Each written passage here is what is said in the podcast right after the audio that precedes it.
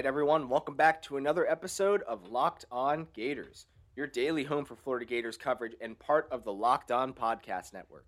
I'm your host, Zach Goodall. Make sure to throw me a follow on Twitter at Zach underscore Goodall, as well as my co host, Demetrius Harvey. You can find him at Demetrius82. And in order to never miss an episode, make sure to follow our main account at Locked On Gators as well. Demetrius, say what's up to the people.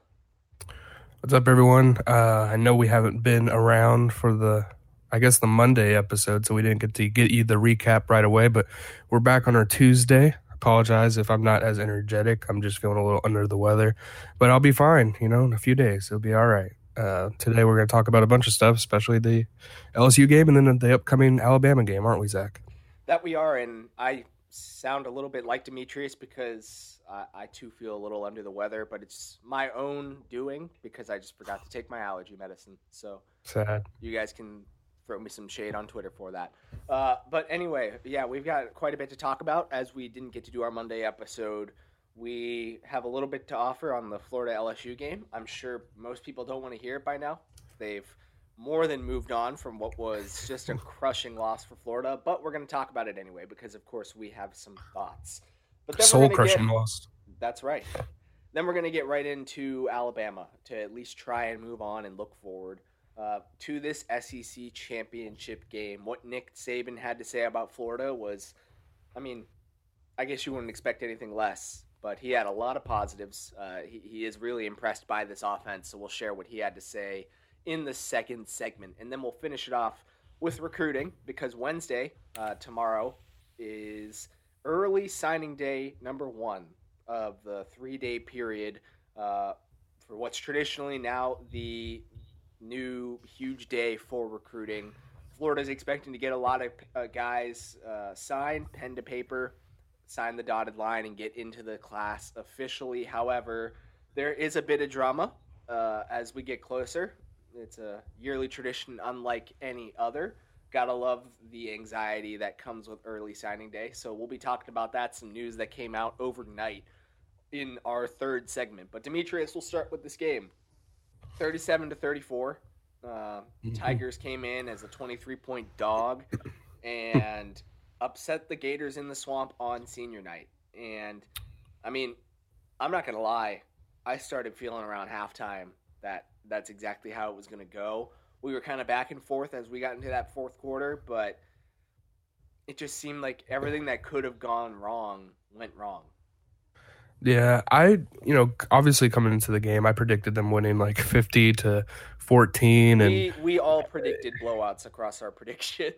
Right. It, it's just it was kind of uh like even just as a spectator, like an objective person watching, I was kind of just like feeling disappointment a little bit out of Florida. I'm like, wait, what's going on? I mean, I expected the first half to go about how it did. Um, I didn't expect LSU to score as many points as they did, um, but I did expect a slow start because that's just been the trend every single week for so long now that to expect anything different would have been weird. Um, I understand that LSU's defense wasn't that good, but if I kept looking back to that Texas A&M game, and uh, I know that Florida and Texas A&M are pretty similarly built in terms of like how they kind of move, and LSU's defense was pretty solid about uh, stopping them. So stopping Florida shouldn't have been too big of a tough task, and that's what it seemed to be.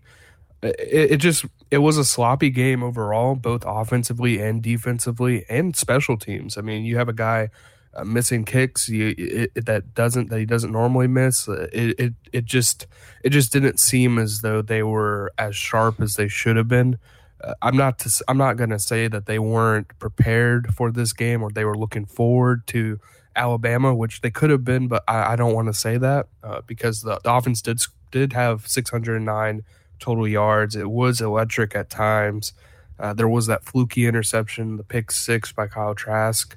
Uh, there was just a lot of things that went wrong. Uh, I, I, thought they could have ran the ball more. Uh, Malik Davis even had seven carries for 81 yards. We saw early in the game how they were able to run the ball pretty effectively, uh, it, but it just didn't end up working out well, and and this is the result they got. Yeah, and defensively as well. I mean, Max Johnson came in and mm-hmm. like he wasn't great, but he looked very comfortable. Look good, especially when you consider the lack of talent that is around him given how many guys have dropped or opted out. I mean, Arik Gilbert did it the just right before the, hmm the uh, before the game, just a Yep. couple of days at least, and he was still able to come in and do throw for 239 yards and three touchdowns. He also showed off some wheels. He, he was able to go out there and run the ball when he needed to, even though Mhm. LSU didn't really depend on the run game like that. They were able to balance things out, and Florida's. I would almost be willing to say Florida's defense overlooked LSU because we've seen these issues with Florida's defense throughout the year, but as of late, it's been one or two drive things. It's not been hmm consistently through a game a true freshman quarterback can beat you up, and that's what he did. I mean, he had three explosive passes in the second half. Uh, he was able to keep up um, some momentum. It, it came to the point where I know everyone loves to blame the shoe in Marco Wilson, and we don't even need to harp on it too long because I'm kind of past dragging the kid. Um, but Florida fans need to understand he did not lose Florida this game. I know you guys are looking for someone to blame, and I get it. Blame the coaching staff and blame the team for an all-around poor effort when it was all said and done. Because yeah, Marco pulled in a pathetic, idiotic move, but Florida, Florida should never have been in a position where that penalty mattered. Yeah. Yeah, they, they I, I will agree, you know, dragging the kid this far along is it's fruitless. It doesn't make sense. It doesn't matter.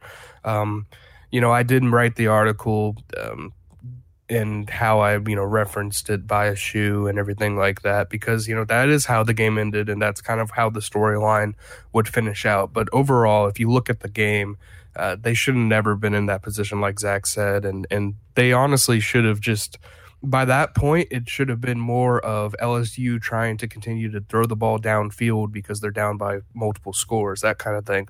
Marco should have even been in that position to stop a short uh, third and whatever to force a fourth down so that the Florida could get the ball back and maybe score a game winning field goal. It just shouldn't have, have, have worked out that way.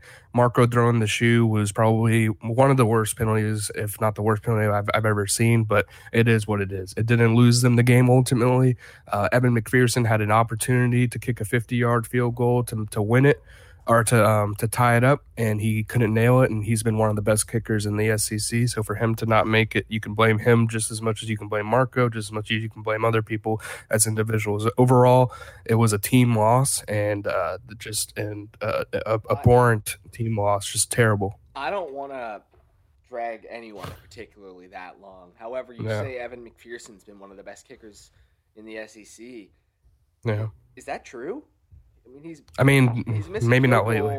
in three straight games. They've talked him up. Yeah. He's automatic, but I don't know what it must have been ever since he missed. I guess uh, a game earlier in the year. He's Mhm. just not. Something's been off.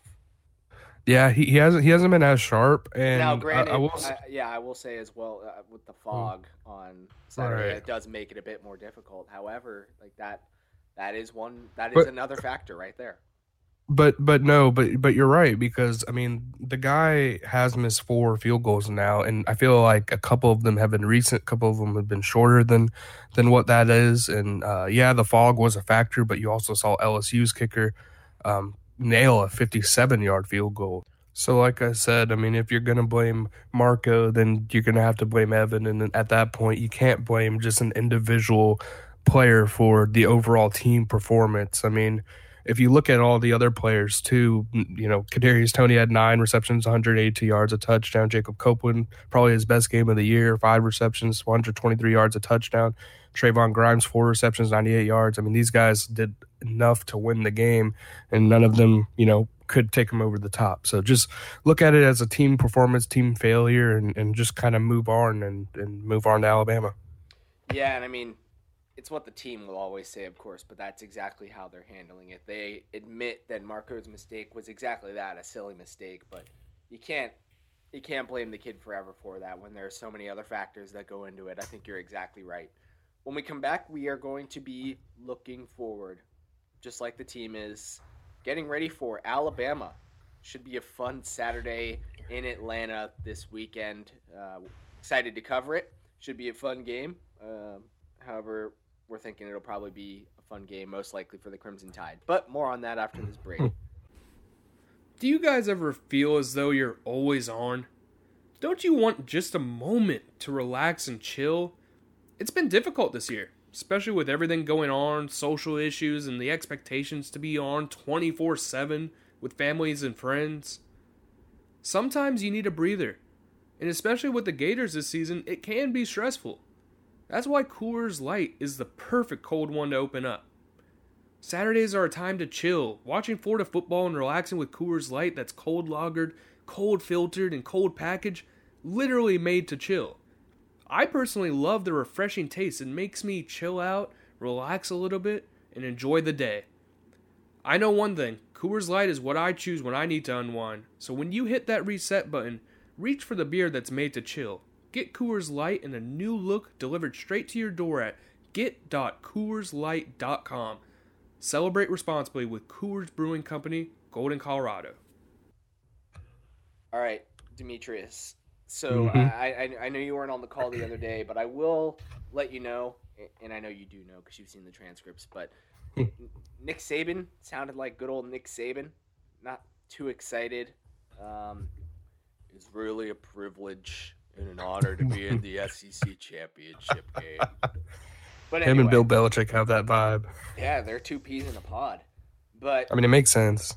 But I will say he did really talk up Florida. I mean, he does think a lot of Florida's offense in particular, um, and for good reason. I mean, they're obviously going to come out and be aggressive, and they are going to probably try and match scores with the Crimson Tide at the end of the day because we don't trust Florida's defense. You can trust Alabama's defense a little bit more at this point. They've really grown as the season's gone on. In Florida, we thought that was happening, but now it's it's taken a couple of steps back. So we, we would expect them to come out firing, and I mean Saban would as well. He had a lot to say about Kyle Trask. He had a lot to say about Kyle Pitts and Kadarius Toney, and how much he respects Dan Mullen as a play caller.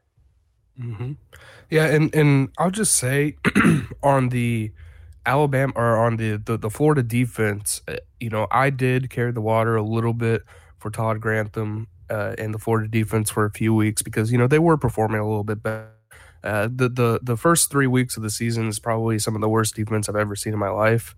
Uh, so the the threshold for them to get into my favor wasn't very hard to meet.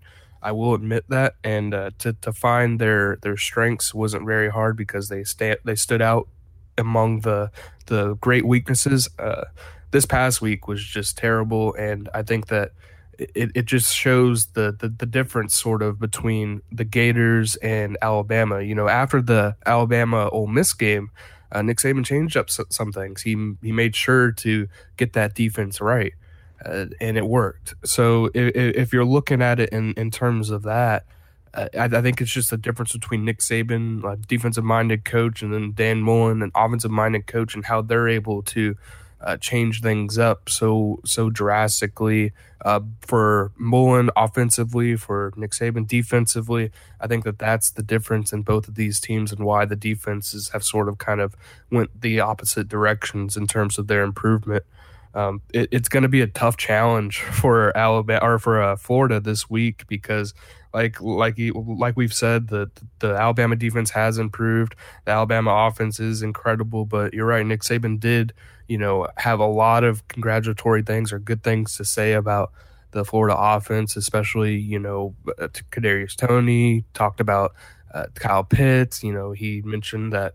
Kyle Trask is good at doing what he's doing, basically.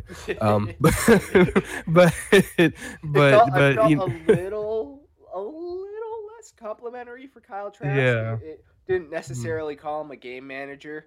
And I will say, I thought it was funny. Mac Jones was asked if he thought it was kind of like disrespectful to be considered a game manager because uh, mm. it almost sounded like Dan said something similar on uh, when he was talking. Just, right. The, the coaches both pretty much said these guys do a great job of doing what the system asks them to do.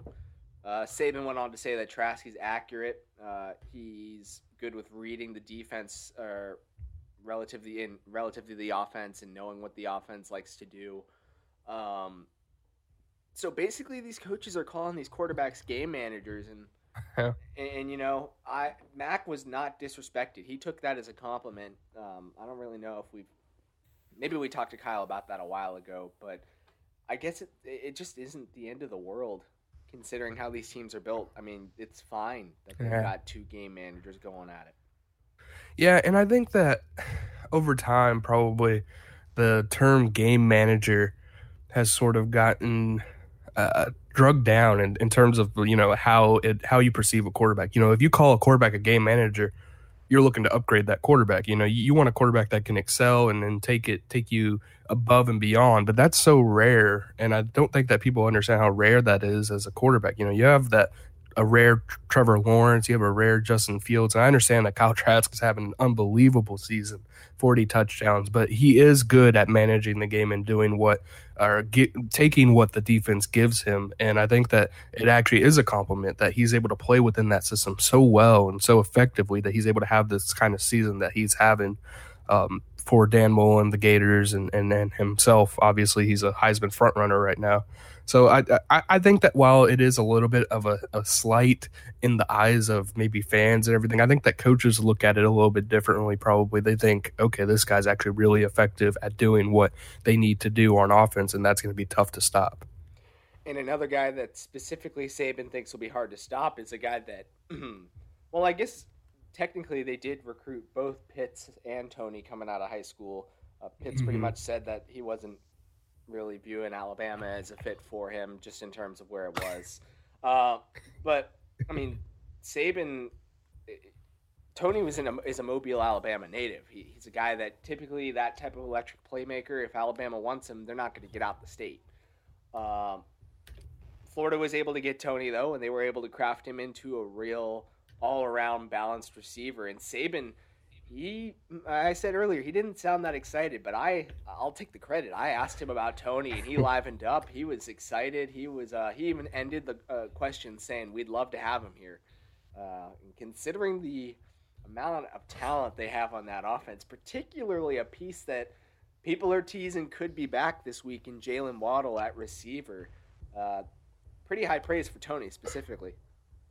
Yeah, it really is. And Toney has had probably the biggest jump from year whatever to, to, to now in terms of like how how he's been viewed. I know we've talked about this a lot, but just to like it, it, it's kind of unbelievable to see his progression. I mean, last year he had 10 receptions for 194 yards and one touchdown. Like just just think about that, and then look at this year: sixty-two receptions, eight hundred and thirty-one yards, nine touchdowns. I feel as though that's a completely it, it, it, doesn't make sense if you see those numbers you're thinking he must have been hurt which he, he, was a little bit but then look at the last year you know 25 receptions 260 yards and one touchdown. It wasn't as if he was uh, making these big games happen or performing as well as he has been but you know he's really turned into an amazing wide receiver for for the Florida Gators. I think that whatever team is going to get him in the NFL is going to be uh, I- extremely happy. I think that he made the absolute right decision not coming out last year because uh, I think me and Zach have talked about this, but I don't think he would have been drafted, or if he would have, it might have been maybe late round seven, something like that. He was a running back prospect at the start Right. last year if he was going to come Yeah. out, which he was teasing. Like he did not make it seem He like didn't- he was exactly totally interested in coming back. But He and and he probably didn't even know what position he would play. He probably was telling teams, you know, I can be an all-purpose guy, a returner. Like you know, it it it, it just but It's completely dude's a- different. now this dude's a receiver. This dude, a receiver. people, draft analysts were talking him up uh, the other day as a potential first round pick. They were saying if Jalen Reagor, for Mm. example, can be one, why can't Kadarius Toney? That would uh, that would be crazy. I mean, now. last year, and, and we don't need to harp on too long because I know we want to talk about recruiting. But last Mhm. year it was kind of crazy how Florida sent the most receivers to the NFL draft um, in a historic year for a receiver class. Pitts and Toney were to both go first round this year, on top of Grimes probably getting drafted and just Kyle Trask as well, I feel like that might even be crazier. Right. No, it, it actually would be because I mean, just look at that offensive talent. I mean, even if we're not talking specifically about the weapons, you know, a Stone Forsythe is probably going to get drafted too.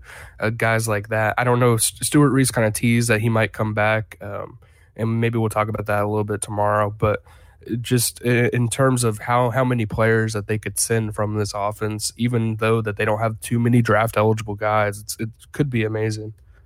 It certainly could be. Um, now, how will they replace those guys? Uh, they'd have to do it via recruiting, and you know Florida's got a solid offensive class, and I don't think they necessarily need to worry too much about what's going on there right now. However, defensively with recruiting, a little bit of room for concern as we approach Mm. the early signing period. After these messages, we'll be breaking it down for you guys.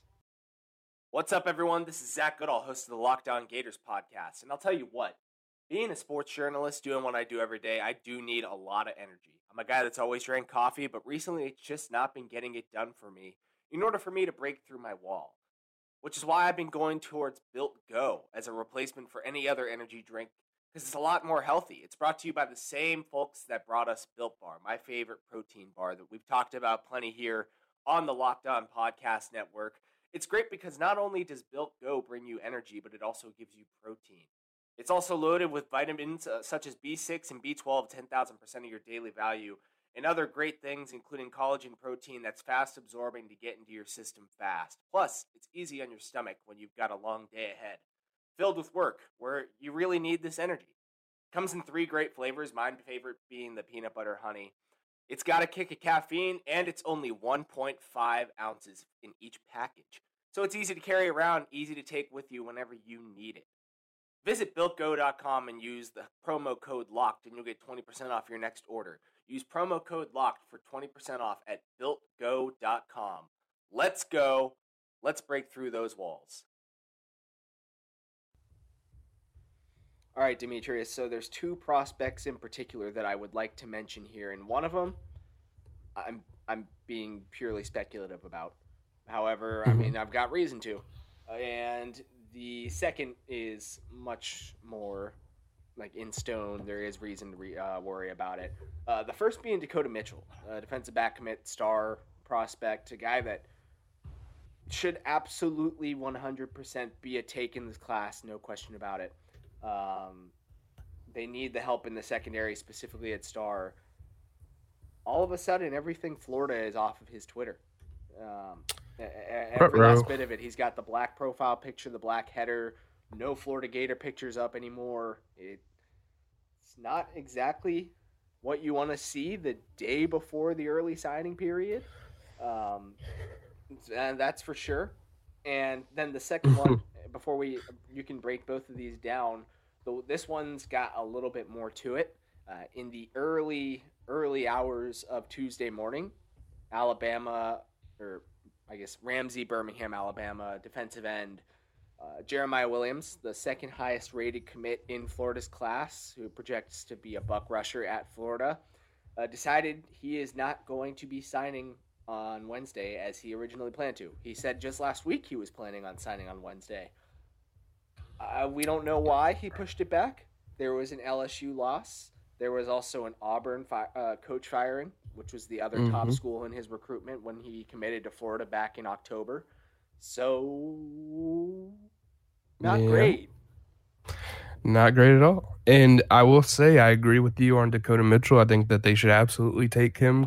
It just doesn't make sense considering where the secondary is at. I think that they need as many bodies as they can get, um, unless they're trying to replace him with another star-studded guy who can actually play multiple positions like Mitchell should be able to. Um, I think you talked about it with me personally, Zach. That you know Dakota's told you he's played so many different positions, offensively and defensively. So you know that the guy's really versatile. Uh, it, it just would be, I, I guess it won't be shocking anymore because it, you're right. It, his his profile is completely devoid of any Florida Gators stuff. Um, he hasn't said anything about signing. Uh, there hasn't been any you know rumors or anything like that. Like it's just it, it seems like he's gone already. He's gone before it even happened. Um, so it's going to be interesting to see where he goes. And then yeah, this Jeremiah Williams, Scooby Williams. Uh, you know, kind of shocker, I guess, if if, if you will. They he he's just not going to sign tomorrow. It's just he- not going to happen. Remains, he remains Mhm. committed, at least publicly. Right. I mean, as far as Sure. we know. But He hasn't decommitted, but he but for uh, an, athlete, especially a high school athlete, to say, you know, hey, I need to think about my decision. You, you kind of already know what that means. I'm not saying that he's not going to go to Florida because that could very well happen. It it could come fe- come it could come February and all of a sudden he's still in Florida and, and everything's right in the world. But for him to say that, it does give you some pause because, like you said, his second team, uh, Auburn, Gus Malzahn just got fired, and you know Steele is is the is the the, the front runner. I guess he I guess you said earlier. Yeah, that's and, that's been reported that he is emerged as the front runner. I think they'd still right. need to go through pro, uh, protocols with interviews. Uh, sure. Uh, before hiring him, but it, it seems like they want to do the internal thing. And uh, I believe the report from AL.com says that boosters have thought for a while he deserves a shot to run the program. He's got reportedly a great relationship with Jeremiah Williams. He, he and the defensive mm. staff obviously recruited him for some time. Uh, Scooby didn't say anything. All he said is mm. he's got to make sure he's making the right decision. But you figure the timing of the LSU loss and pair that with what's going on there, it makes sense at least why he's contemplating. Yeah, it really does, and and the, it it would be interesting because obviously having a good relationship with Steele would make it completely different situation with Steele as the head coach rather than as just the defense coordinator. Perhaps he wasn't like the biggest Gus Malzahn fan or or whatever it could have been. Like it, the the reason for him to not commit to Auburn and for them to just you know hire Steele, then all of a sudden he, if he does commit to Auburn, then it probably does tell you a little bit about how he felt about the program. And so it, it's just, you know, those little changes, it's kind of interesting in college football. Those changes that we saw obviously is huge on Sunday for, you know, just Auburn football in general, you know, how much they got to pay him out, just a bunch of other things, other factors. And to see that, you know, kind of t- turn over to the recruiting side of things just days before signing day, it's just incredible. Like, if, if perhaps if uh, Auburn didn't fire Malzahn on Sunday, instead waited until Thursday what would would Scooby have signed with Florida before that how would happen, and how would that have worked out? Because you can't just unsign. So it's just, or I don't think you can just unsign. So it, would, it it's just interesting how all that works. Recruiting's weird, and mm-hmm. I guarantee Demetrius, I know this is your first time covering a signing mm-hmm. period. Uh, it's only going to get weirder from here. Should be a fun time. I mean, we saw it last year. There was plenty of reason for gripe uh, among the Florida fan base with how signing day panned out. Or, now, luckily, by February, some things did go Florida's way. Uh, but we are expecting it to be a busy day. Uh, we're expecting a lot of guys to sign. There's also always the room for guys either not to, for a surprise commitment, surprise decommitment. It's recruiting. It's it's always all over the place, but we're excited to cover it. So make sure to stick around for that. Uh, we'll be bringing pretty, plenty of coverage here. We'll be recapping everything uh, on the podcast, in, which case you'll want to subscribe, rate, and review on iTunes or anywhere else that you listen to podcasts. Uh, we'll also be writing plenty about it. We'll have a story up immediately for every signing that happens. Uh, so make sure to go check out allgators.com or at uh, si.com slash college slash Florida. And we'll have you covered on your signing day content. You can follow me on Twitter at Zach underscore Goodall. You can follow my co host Demetrius Harvey at Demetrius82. And most importantly, go and follow at Locked on Gators. You'll never miss an episode that way. And we will catch up with you guys next time.